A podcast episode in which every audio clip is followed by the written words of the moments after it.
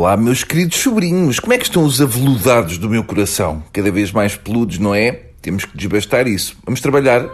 Uh, eu vou só trabalhar um bocadinho, mas vocês continuem até à hora do jantar, que eu não me importo. Ora, o CDS pela voz da professora da primária de Assunção Cristas, lançou uma moção de censura. Há quem diga que foi só para desviar a atenção das notícias sobre uma provável aldrabice que permitiu ao genro da nação ficar com o pavilhão atlântico e em que ela esteve envolvida. Eu não acredito. A Cristas nunca assina nada de que tenha conhecimento. Faz a cruz e não lê. Sabia lá ela o que é o pavilhão atlântico e concertos de rock, mas não sei o que. Ela só sai de casa para ouvir fado ou se vinho. Este fim de semana lá tivemos a primeira eliminatória do Festival da Canção da RTP. Houve muita discussão nas redes sociais e em tascas sobre a participação do Conan Osiris. Uh, me desculpem os mais sensíveis, mas para mim aquilo do Conan Osiris não tem nada de original, porque são dois gajos meio meio ali besuntas, a ir para casa vindos da noite. Um já não se aguenta em pé, que eu bem vi que estava sempre a cair. O outro vem meio assim a chorar, com uma voz arrastada a dizer que partiu o telemóvel. É um clássico, quem nunca?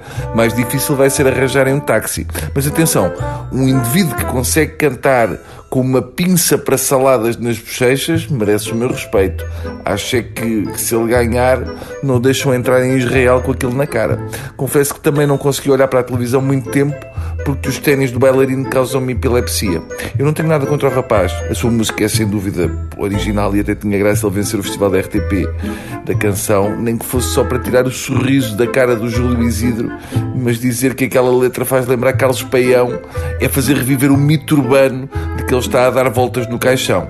Bem sei que aquilo é a gozar e que as letras são uma metáfora ao mundo em que vivemos com bolos, celulite e telemóveis, mas as pessoas que dizem que aquilo é um gozo e somos todos caretas aguentam mal uma piada sobre o Conan portanto tem que se decidir. Agora, existe uma teoria de que quanto mais excêntrico for, mais hipóteses temos de dar nas vistas no Festival da Eurovisão. Mas depois da gorda a fazer de galinha e sendo a lógica ser estapafúrdio, apesar de não cantar um corno e a letra e a música serem bastante cocó, só indo lá, por exemplo, é defecar em palco enquanto um pauliteiro de Miranda dá vergastadas nas costas do vocalista e um grupo de canto alentejano deita fogo pela boca. O Corné é um menino em termos de excentricidade. Em tempo já tivemos o Rui Bandeira, que era um Little Pony a tocar piano. Já viram? Levámos as Doce, que no fundo não era uma música sobre telemóveis, mas era sobre despertadores. Desde que vencemos o Eurofestival, começámos a dar demasiada importância àquilo. Eu, por mim, ganhava o Coné